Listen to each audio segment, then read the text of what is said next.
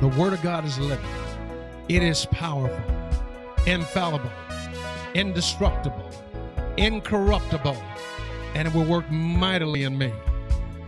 And now, your host, Pastor Jerry Maya Williams, from the service already in progress. This is our heart's cry. Lord, draw us closer than ever before. Take us into that secret place. For he who dwells under the shadow of the Most High, he who dwells in that secret place of the Most High, he shall abide under the shadow of the Almighty. Glory to God. And I trust that with each awakening day, you feel closer to the Lord. Because you know, every day is a good day. This is why I always loves quoting from Psalms 118 This is the day that the Lord hath made, we will rejoice and be glad in it. Every day is a good day.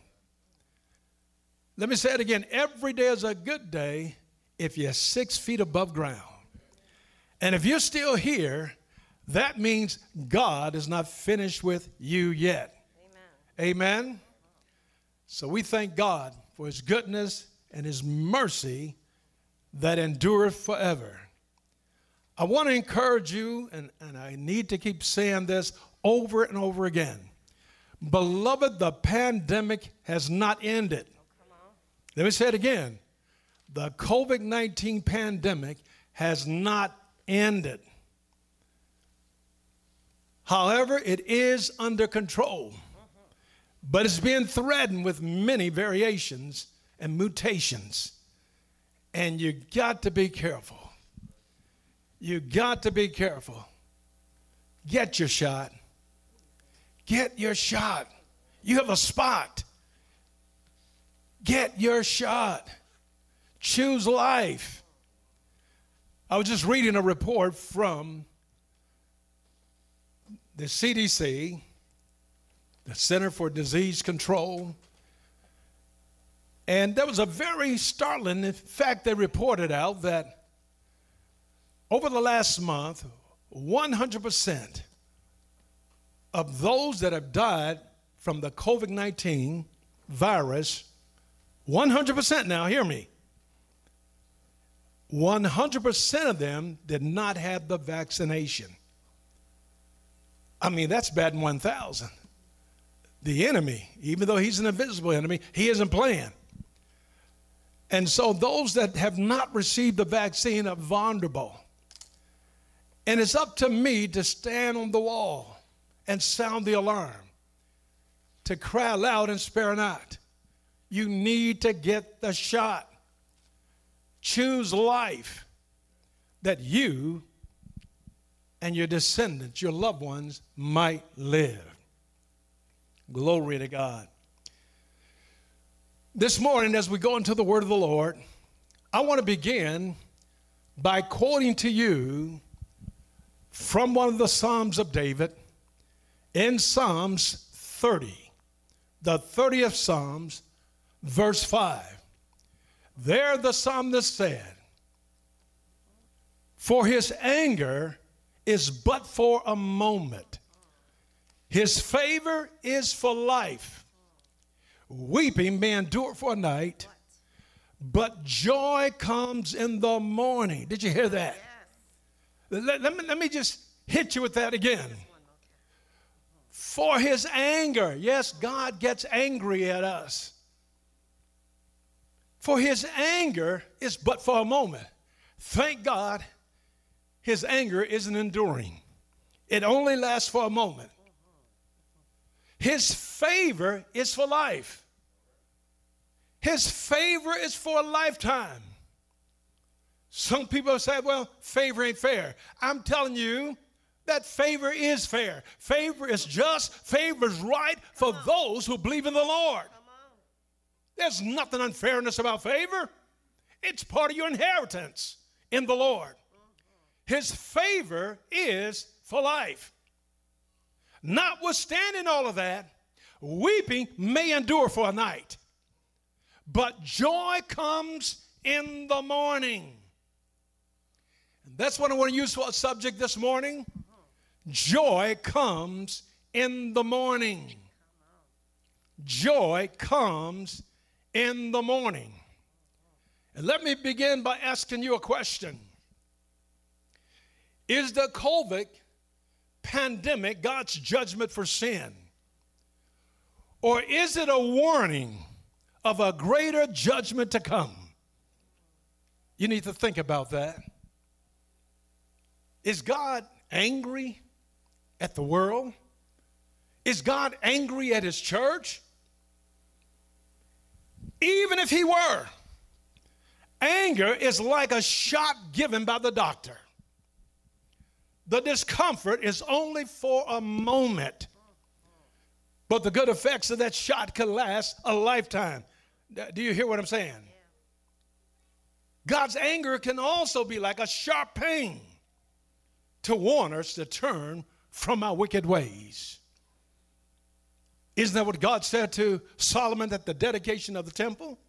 In Second Chronicles chapter 7, verse 14, God said to Solomon, If my people who are called by my name shall humble themselves and pray, seek my face, and turn from their wicked ways, then will I hear from heaven, and I will forgive your sin and heal your land. Can you say amen? amen? So, notwithstanding the fact that God's favor is for a lifetime, our day can be turned into night. And this is the, the whole import of verse 5 in the Psalms to warn us that your day can be turned into night. But when your day is turned into night, if you seek the Lord, turn from your wicked ways, then his favor is for a lifetime. Never forget that. I don't care what you're going through, how you're feeling, Amen. how far you feel you've slipped into a valley or into a dark place. Just remember, God's favor is for a lifetime. And even if your day has been turned to tonight. hold on, beloved, because joy comes in the morning. Did you hear that? Joy comes in the morning. Let's take a step back and examine why God gets angry. See, we don't like to talk about this, but God does get angry. Perhaps God's been angry with you, me, and others. But why does God get angry? We need to understand that our God gets angry. He just doesn't stay angry. And we're told to do the same thing. At least that's what the Apostle Paul told the Ephesian Christians. In Ephesians chapter 4, verse 26, he says, Be angry, but sin not. Let not the sun go down on your wrath. It isn't a sin to get angry because God gets angry. It is a sin to stay angry because God will not stay angry.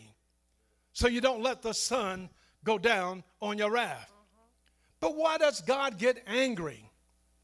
You know, as I thought about this, I said, well, let me go to the first mention, the first mention in the Word of God, in the Bible, where God actually got angry. And you'll find that in Exodus chapter 4, when God got angry with Moses. In Exodus chapter 3, God appeared to Moses. He appeared to Moses on the backside of the mountain out there in the desert. And he called Moses. He called Moses from a burning bush, a bush that burned with flames, but it was not consumed. God spoke to Moses out of that bush. And he says, Moses, I'm calling you. I'm calling you to go to Egypt and bring my people out of Egypt. I'm calling you to tell Pharaoh to let my people go. I've heard their cry. I've seen their oppression. And I'm sending you to, to Pharaoh to tell him, let my people go. And I want you to go to Egypt and gather the elders of Israel and let them know that I have sent you. But Moses began to raise objection after objection. I need you to follow this. Huh? I want to show you how, why God gets angry with us. Huh? I remember as a young professional working for IBM in sales and marketing, they sent me to Dallas, Texas for one month of training. And during that one month of training, much time was spent on how to overcome objections. In other words, when a prospect or, or a would be customer, when they're thinking no, they taught us how to overcome their objection that supported that no. We do the same thing with God. God wants us to do this, that, or the other. God has a purpose, a plan, and a will for our lives, and we're constantly raising objections to God. When you raise an objection against what God is saying, that makes God angry. So God told Moses, You go to the elders, gather them, and tell them that the Father of your God, the Father of Abraham, the Father of Isaac, and the father of Jacob has sent you. And Moses raised another objection. He says, Well, I don't even know your name. Who shall I say sent me? God, God said, Just tell him I am that I am. Tell him I am sent you. That wasn't enough for Moses. Moses said, Well, Lord, I'm not eloquent. I'm slow of speech. I'm slow of tongue. But Lord, can't you find a better man to send to me? Then in Exodus chapter 4, verse 14, the Bible says that the anger of the Lord was kindled against Moses. Why was the anger of the Lord kindled against Moses? Because Moses raised objections to what God wanted for himself and for the children of Israel. This is why God gets angry with us.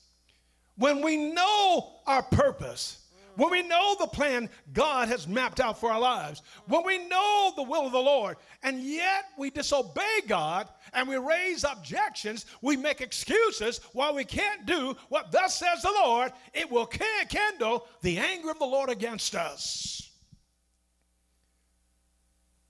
That was the first time that God ever got angry because somebody stood between his purpose, his plan, and his will, not only for their lives, but for the lives of those who were oppressed. God says, I'm angry about this. You want me to find a better man. Many of you think the same way. You think that God should choose somebody else. There has to be somebody else better than me to do this. That's why God chose you. You are uniquely made in the sight of the Lord. God chose you because nobody can do it but you. You may say somebody can do it better. God done want it done better. God wants it done the way you'll do it. That's right. Come on. We're just raising objections against the Lord and wonder why God is angry at us. Well, that was God getting angry at an individual. Then I looked at Isaiah 54 how God got angry at a nation. In Isaiah chapter 54, beginning at verse 6, here the Lord will express his anger toward the nation Israel because of their unrighteousness. Isaiah chapter 54, verse 6 says, For the Lord has called you like a woman forsaken and grieved in spirit like a lustful, like a youthful wife when you were refused, when you were abandoned, when you were rejected, says the Lord. Then God goes on to say, for a mere moment, for a mere moment, I have forsaken you. God will never forsake you forever. The same way he forsook Jesus on the cross. He only forsook, he only forsook Jesus momentarily when he took on our sins upon his own body. For a mere moment I have forsaken you. And with great mercies I will gather you. God says, with great mercies, even though I forsook you for a small moment, but with great mercies, I'm going to take you back. That's what God is saying. You're my wife, and I'm going to take you back. Verse 8 With a little wrath, I hid my face from you for a moment. But with everlasting kindness, I will have mercy on you, says the Lord your God. This is the attitude of God. If you're going to be disobedient to God, if you're going to raise objections to doing the will of God, God says, You're my wife. And if you're going to be that way, then I'm going to reject you as my wife. But my rejection would only be momentarily because I'm going to gather you back. I'm going to take you back. I'll forsake you just for a moment because my mercies are just too great. With great mercies, I'll gather you, yep. I'll take you back, even though you've been an unfaithful wife. So, in anger, God forsook Israel just as a man will forsake his unfaithful wife. We need to understand that God wants to show the mercies of God. This is what David was talking about in the 30th Psalm. He was talking about no matter how angry God may get with us, it's only going to last for a moment because his, his favor has been promised to us for life. You have favor for life. You have favor for life. I have favor for life. All because of the mercies of the Lord. What are the mercies of the Lord? Isn't that what he told Israel? But with great mercies I'll gather you. So, what are the mercies of the Lord? This word mercy, this word mercy means favor and kindness. Let me say it again. God says, even if I get angry with you, my anger is going to last for a moment, then I'm going to gather you, I'm going to take you back.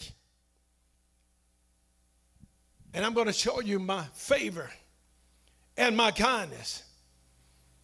And I'm going to do it every day, God says. Lamentations chapter 3, verse 23 says that the mercies of the Lord are renewed every morning. Did you hear that? We sing a song sometime about the steadfast love of the Lord never ceases. His mercies never come to an end, but they are renewed every morning. Every morning you wake up Every morning you get out of bed and your feet hit the floor. God says, I want to show you my mercies. I want to show you favor. I want to show you kindness. This is why every day is a good day because this day is the day that God wants to favor me, that God wants to be kind to me. His love never ceases. Favor is absolutely fair. Jesus, in Luke chapter 4, when he went into the synagogue on the Sabbath day, they gave to him the book of the prophet Isaiah, and Jesus found the place, Isaiah 61, where God had said these words, and Jesus said them in the hearing of all. As Jesus began to read from the book of the prophecy of Isaiah, Jesus stood there and he told the hearers, The Spirit of the Lord God is upon me, for he has anointed me to preach the gospel to the poor. He has sent me to heal the brokenhearted, to proclaim liberty to the captives, and the recovery of sight to the blind, and to set at liberty those who are oppressed. Then he said, For this day, this scripture is being fulfilled in your hearing, for this is the acceptable year of the Lord. Don't miss that. This is the acceptable year of the Lord. The acceptable year of the Lord is the year of God's favor. So, whatever year you're living in, this is your acceptable year of the Lord. This is your year of favor. Because his moment, his, his anger, is only but for a moment. His favor is for your lifetime. Weeping may endure for a night, but joy comes in the morning. And unlike what the psalmist said in another place, Psalm 63, verse 3, he says that God's favor is better than life. Better than life. In other words, what kind of life could you live and what would be the quality of your life that you could live without God's favor? Think about it. What would my life be without God's favor? Huh? This is what Psalm 63, verse 3 says Thy loving kindness is better than life. My lips shall praise thee. Thus will I bless you. I will lift up my hands unto your name. Favor is better than life itself. A lot of people have physical life. They inhale, they exhale, they have a heartbeat, pulse rate, uh, I should say a respiration rate, but they're the walking dead because they don't have the favor of God. But God will chasten us.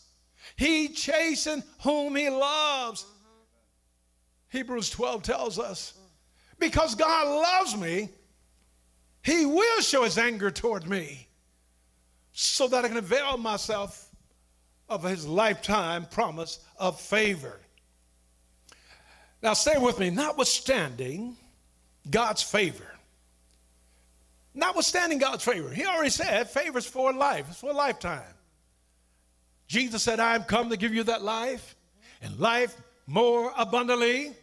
Notwithstanding the promise of a lifetime of favor, the psalmist went on to say in Psalms 30, verse 5, weeping may endure for a night, but joy comes in the morning. Weeping may endure for a night, but joy comes in the morning. What was David talking about? David knew firsthand about what he was writing. God chastised David. Hmm? He chastised David for his adultery. Remember that? He chastised David for his conspiracy to murder. He chastised David for his pride and numbered the people. And his chastisement was to afflict David and his kingdom with nothing but turmoil and many woes. David was on the run like an animal being hunted or hunting his prey. David fell. But God continued to love David. God continued to favor David. But David wept for a night. But he says, Joy is coming in the morning. How long is the night? I'm not talking about 12 hours. Your night could be one night. Your night could be one week. Your night could be a month. And some people been living in the darkness of the light of the night for years. Do you hear what I'm saying? That's your night. But when you come to the realization that no matter what you're going through, no matter what you're surrounded by, God loves you so much. And even if He got angry at you, it was only for a moment. Because His favor is for a lifetime. So go ahead and weep for a night because you know joy is coming in the morning. Huh? Weeping, weeping did you ever have to weep about anything? Oh, I've been through some things. Some things made me cry like a baby. But I thank God that joy came in the morning. Huh? You know, weeping through the night, let me give you a picture of what weeping is like.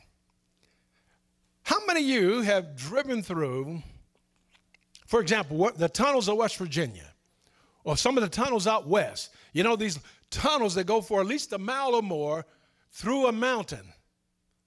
Weeping is like passing through a dark tunnel. But there's a light at the end of that tunnel. Do you hear what I'm saying? At the end of that tunnel is life. You've been going through a dark tunnel of grief, a dark tunnel of suffering. But at the end of that tunnel, your joy is coming. The light at the end of the tunnel speaks of joy. This is what Jesus preached in the Sermon on the Mount. In the Beatitudes in Matthew chapter 5, verse 4, Jesus said, Blessed are those who mourn, for they shall be comforted.